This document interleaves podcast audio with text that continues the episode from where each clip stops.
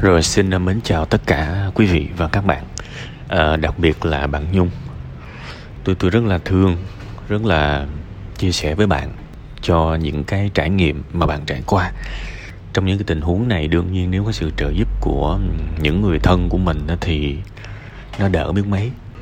Nhưng mà cuộc đời này đôi khi mình không có biết được cái kịch bản. Bạn thấy một ngàn người thì là một ngàn cuộc sống khác nhau. Mặc dù là thoạt nhìn qua thì có nhiều điểm chung nhưng mà chúng ta khác nhau quá. Uh, có những gia đình mẹ cha thương con tới mức ngập thở và đứa con nó nó bằng mọi giá nó muốn thoát ra khỏi cái gia đình đó. Nhưng mà cũng có gia đình có những người con thèm cái sự quan tâm của của của cha mẹ mình muốn chết đi được nhưng lại không có. Ôi thôi nói cái này hơi thậm sưng nhưng mà ta nói là đời là bể khổ trời ơi là trời. Nhiều khi nó nó rất là khổ.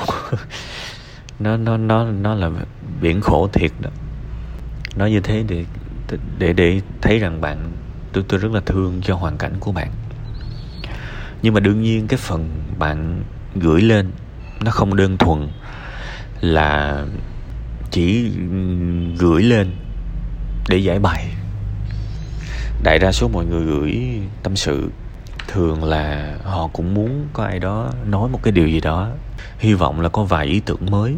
Hy vọng có vài cái cách mới để khắc phục cái hiện trạng họ đang gặp phải. Thì tôi cũng hiểu bạn có cái mong cầu đó, nên là tôi sẽ nói một vài cái hướng đi. Bạn phải nhớ rằng rất nhiều câu trả lời trong cuộc sống này không phải là một cái điểm đến, mà là một hướng đi. Hướng đi có nghĩa là nó sẽ dài, nó là một cuộc hành trình. Và ở cuộc sống này, đôi khi nếu bảo là ông trời đi ha, ông trời không bao giờ dễ dàng cho mình thứ mình có được đâu. Ổng có điều kiện hết, và điều kiện của ổng là mình phải đi hết cái hành trình đó thì mình mới lấy được cái thứ mình muốn. Đó là cái luật cuộc sống này. Và ai đi, mình tự đi. Đời ai, đời mình. Đời mình thì mình tự đi. Tôi đã từng có một cái um, bài tri kỷ cảm xúc có tên là đừng có là nạn nhân. Đừng bao giờ là một nạn nhân cả. Đời mình thì ai làm chủ, mình làm chủ. Và những cái người khổ nhất là những người chờ ai đó tới và mang một cái giá trị gì đó. Câu chuyện của bạn đầu tiên là bạn phải nhận trách nhiệm. Mình đương đương nhiên, những cái nỗi buồn của mình rất là hợp lý. Nhưng mà nếu mà mình quay ngược lại một cái góc nhìn khác, thì ai là người chọn sinh con? Mình. Mình là người chọn sinh con. Chúng ta có thể rất dễ dàng buồn bảo là ô bây giờ tôi đẻ con ra mà tôi phải làm lụng tôi phải thế này thế nọ. Thì nếu mình suy nghĩ như vậy mình đang oán trách cuộc đời này. Cuộc đời sao thấy mình làm mẹ sao thấy mình sinh con mà đối xử với mình tệ vậy? Đó là góc nhìn của một nạn nhân. Mặc dù chúng ta đều vô thức đóng vai một nạn nhân nào đó và tôi rất thông cảm tôi không trách khi người ta đóng vai nạn nhân. Tôi chỉ thương khi tôi thấy họ khổ quá khi họ cứ mãi là nạn nhân. Thế thì bạn, bạn biết một cái người mạnh mẽ và bắt đầu khôi phục lại cuộc sống của mình, làm chủ cuộc sống của mình họ sẽ suy nghĩ theo cách này nè tôi chọn sinh con ra, đứa con là quyết định của tôi. Và tôi chịu mọi trách nhiệm khi thực hiện cái quyết định đó. Cái người làm chủ cuộc sống, họ nghĩ như vậy đó bạn. Và những người đó mới có tố chất thành công.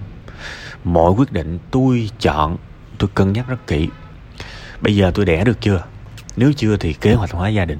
Chứ không có chuyện đẻ ra rồi mà không có sự chuẩn bị kỹ, lao vào làm việc liền, để giống như là, trời ơi, đứa con mà nó biết cái việc nó được sinh ra chỉ là một cái sự chưa chuẩn bị thì nó buồn lắm các bạn. Các sinh linh cần được trân trọng và quý hơn, theo đúng nghĩa thiêng liêng nhất, bằng cách hãy cho các bé được ra đời trong những điều kiện tốt nhất có thể trong hoàn cảnh của mình, chứ không phải là một cái quyết định trọng đại ở đời người là sinh con mà lại làm một cách thiếu chuẩn bị như vậy. Nhưng mà thôi, mọi chuyện đã qua và con đã được sinh ra rồi. Điều quan trọng bây giờ bạn cần nhận trách nhiệm. Đời bạn, con là của, con con là, sinh con là quyết định của bạn thì bạn phải nhận trách nhiệm. Cái khổ này là do tôi gây ra. Bạn hiểu không? Và đừng chờ mẹ bạn thương bạn nữa. Bạn phải thương mình. Bạn phải thương mình. Vì nếu bạn không thương mình, sau này bạn sẽ đối xử với con bạn tệ y chang như mẹ bạn đối xử với bạn.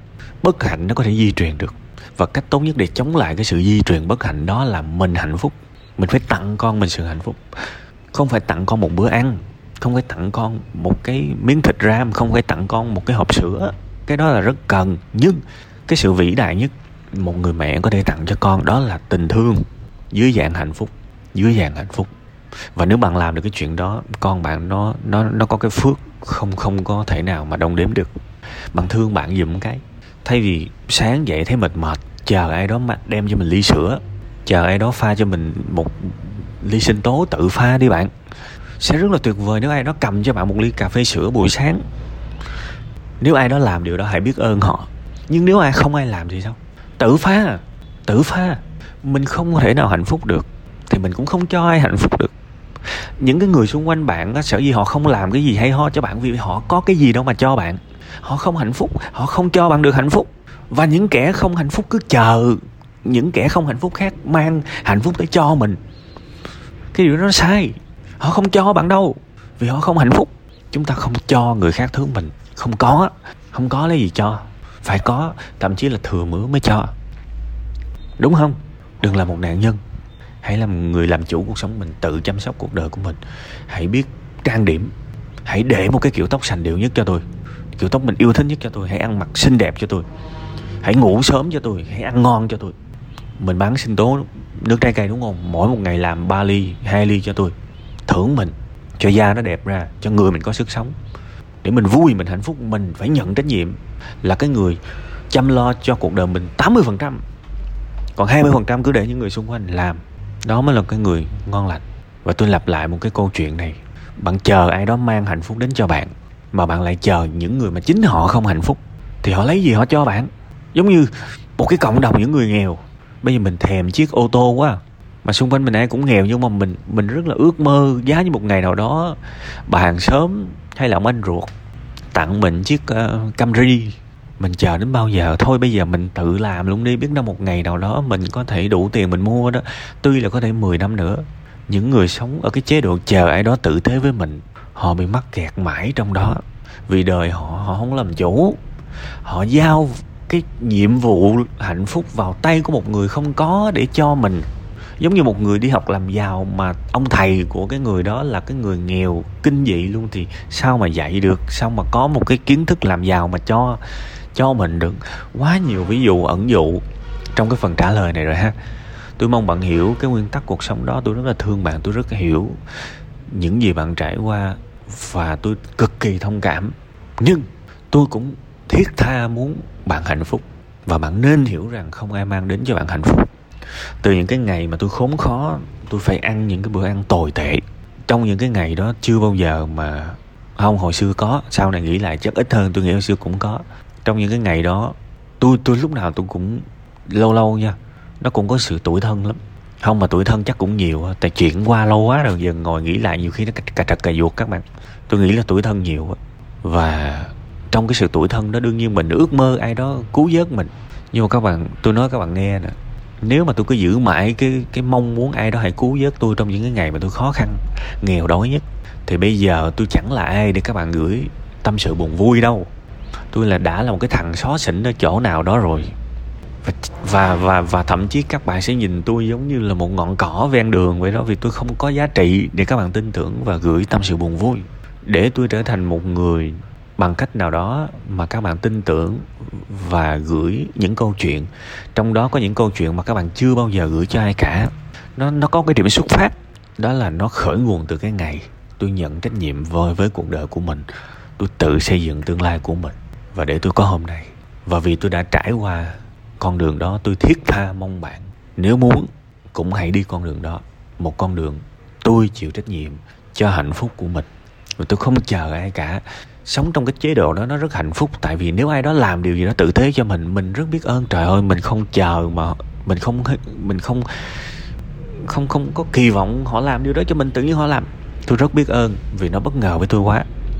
Nhưng nếu trường hợp không ai không ai làm gì đó cho mình, không sao tại vì đó đâu phải trách nhiệm của họ, đó là trách nhiệm của tôi. Đấy, một cái nguyên lý đơn giản nhưng khó sống theo, nhưng sống theo được thì bạn sẽ xứng đáng được với những hạnh phúc. Ráng lên ha.